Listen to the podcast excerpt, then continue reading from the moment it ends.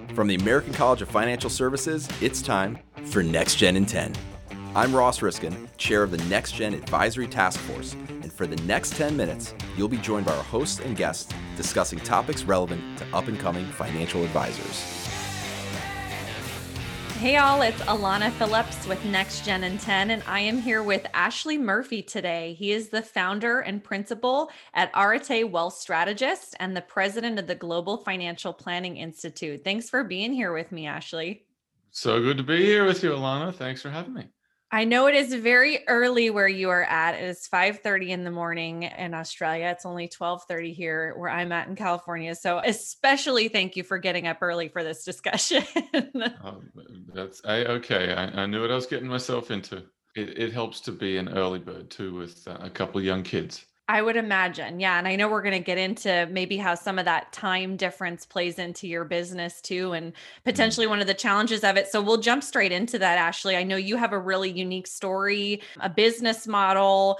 Give us sort of a 30 second picture of your current firm and, and what you do within it. Sure. Yep. So Arete Wealth Strategists, I, I threw on the, the word Australia at the end a couple of years ago when I focused on, really focused on working with uh, Americans in Australia and Australians in America. My firm is an SEC registered RIA, 60 million in assets under management. And we've really grown tremendously in the past three years since committing to this particular niche market. Excellent. It's such an interesting niche market. And this is why I'm so excited to have you talk about this. I think for the next gen folks who are listening and thinking about that future vision of their practice, this is just another sort of see it to be it sort of example, Ashley, of, of what you've done. Right. So we always want to expose our, our listeners to those other ways of doing things. So obviously this has some unique challenges though, Ashley. Give us, give yeah. us the, you know, the challenges that you faced in running a practice overseas overseas and working with such a unique group of clients?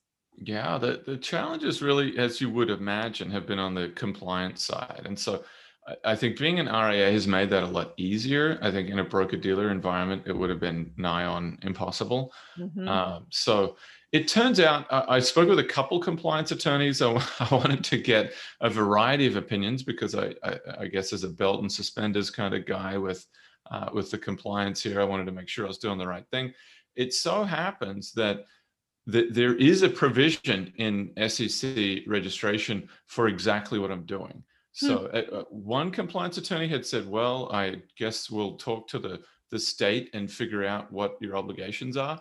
And then the other said, "No, the rules and regs are written in at the SEC level, and so you'll simply re-register with them and and you'll you'll be regulated at the at the SEC level. So it does surprise people when I say I'm at 60 million in SEC registered they're like hold on that doesn't compute. And it turns out there's a specific exception uh, for my kind of situation. That's so interesting. Yeah. And that was kind of my first thought. So I'm imagining the same for other advisors hearing that like compliance is always a large challenge when we talk about overseas business or, you know, where you're at geographically. So good to know about that provision, right? And that you can do it. And clearly you're not the first person to have done it if there's a provision for it. So right that compliance piece is important. What about some of the operational stuff, Ashley? I mean, being up early in the morning to meet with clients, what are some of those challenges? The biggest one has been shifting my calendar. I think a lot of us mm-hmm. in, in 2021 use Calendly or Schedule Once or one of those solutions. And so we've had to be really mindful about my availability. So I operate according to that surge model, you know, client on weeks and off weeks. And so during client on weeks, I'll take meetings from 5:30 a.m., 6 a.m. up to about 2 p.m. And the reason for 2 p.m. is by that point, even on the West Coast, it's getting to be 8 or 9 p.m. at that point. No one really wants to meet at that time. That actually works out really well. Like yesterday, I had four client meetings wrapped things up and went for a for a couple hour bike ride uh, in the afternoon. So that was nice.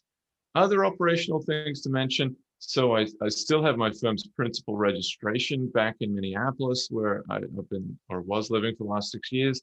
My paraplanner is also located there. So we really do have a US presence, and that's important. As as we were saying, before this call, Alana, I'm pretty sure that there's there's an unwritten bias that that that we all have And that is people really want to know where you are. And that influences their decision as to whether they want to engage with you. And it's funny, since moving to Australia, despite having targeted Americans in Australia for years, it, has been miraculous how they've just come out of the woodwork. And I think it has something to do with me being here. That all of a hmm. sudden, even though the, my offerings haven't changed, really nothing's changed other than my physical location. And suddenly, people breathe a sigh of relief and say, "Oh, I'm so glad you're here. I can now work with you." And it's it's it's just funny that I encounter that on both sides. That is sort of funny. I'm surprised to hear that, I guess, because I feel like we talk about all the time, especially after our pandemic world here. You don't need to be anywhere specific geographically, but it must do something psychologically for your clients, right? To know that you are local and probably that you get it, right? You understand where things are located and, and what the climate is like and what the yeah, culture is yeah. like. I think you're right. I think that at a deeper unconscious level, that's actually exactly what it is. You know, is the commonality and and understanding the cultural things, and it just it just says something profound. You know, that people would probably struggle to put into words, but but I think you, you hit the nail on the head. All right, we'll be back right after this break. Give your clients the retirement security they need with our Retirement Income Certified Professional designation. Visit theamericancollege.edu slash ricp to learn more. Learn how a goal-based approach redefines 21st century investment with our Wealth Management Certified Professional designation. Bring your value to a new level at theamericancollege.edu/slash WMCP.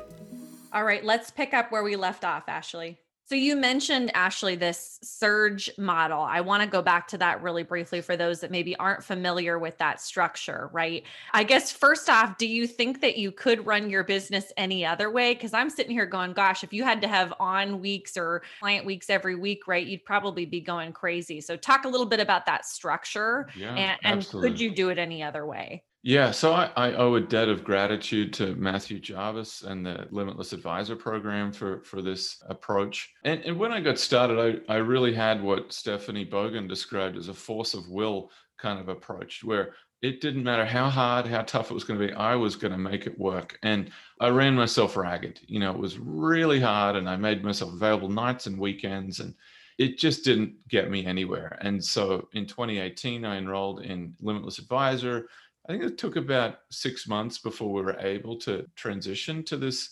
surge model.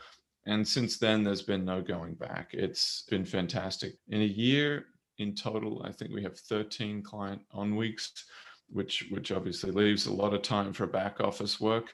And it's meant that we've become extremely systematic about client meeting preparation and also client follow up. It's, it's if there's a three week gap between when you're next seeing a client, or I should say, three month gap between seeing that particular client again, how do you stay on top of all your to dos? And so, Kellen and I have developed, Kellen, my paraplanner, and I have developed a project management approach where you know we're reviewing all of the things that we we need to stay on top of for for those clients. And so, it's funny since moving here, I've now been in Australia for going on almost three months now and i haven't lost any clients and no one's no one's complained no one's said anything and it, there's been a remarkable i mean truly remarkable a degree of acceptance and i suspect covid actually probably has played to my advantage in this context because we already had a year of being trained to meet by zoom so people i think had to accept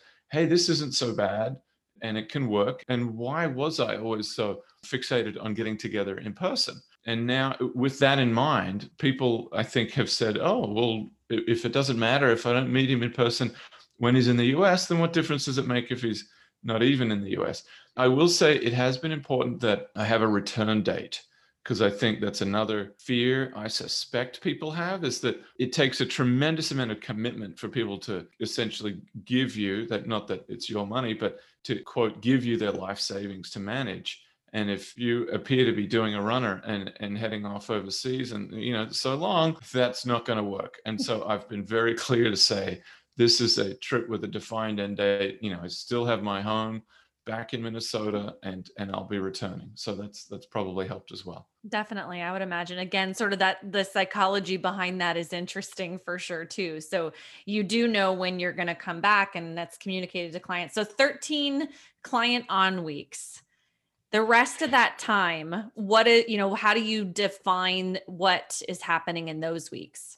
Yeah. So I, I still take remarkably few weeks totally off.